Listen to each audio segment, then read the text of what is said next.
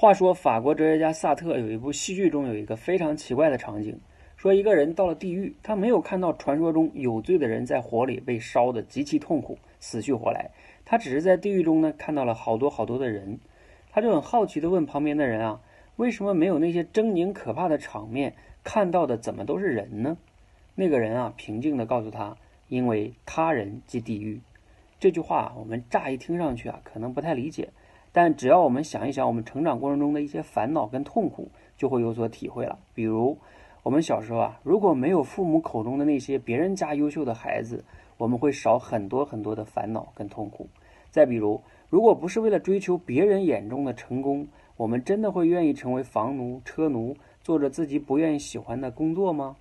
尽管啊，这句“他人即地狱”听上去可能有些绝对，但是呢，还是值得我们反思的。我们很多的烦恼跟痛苦，真的值得吗？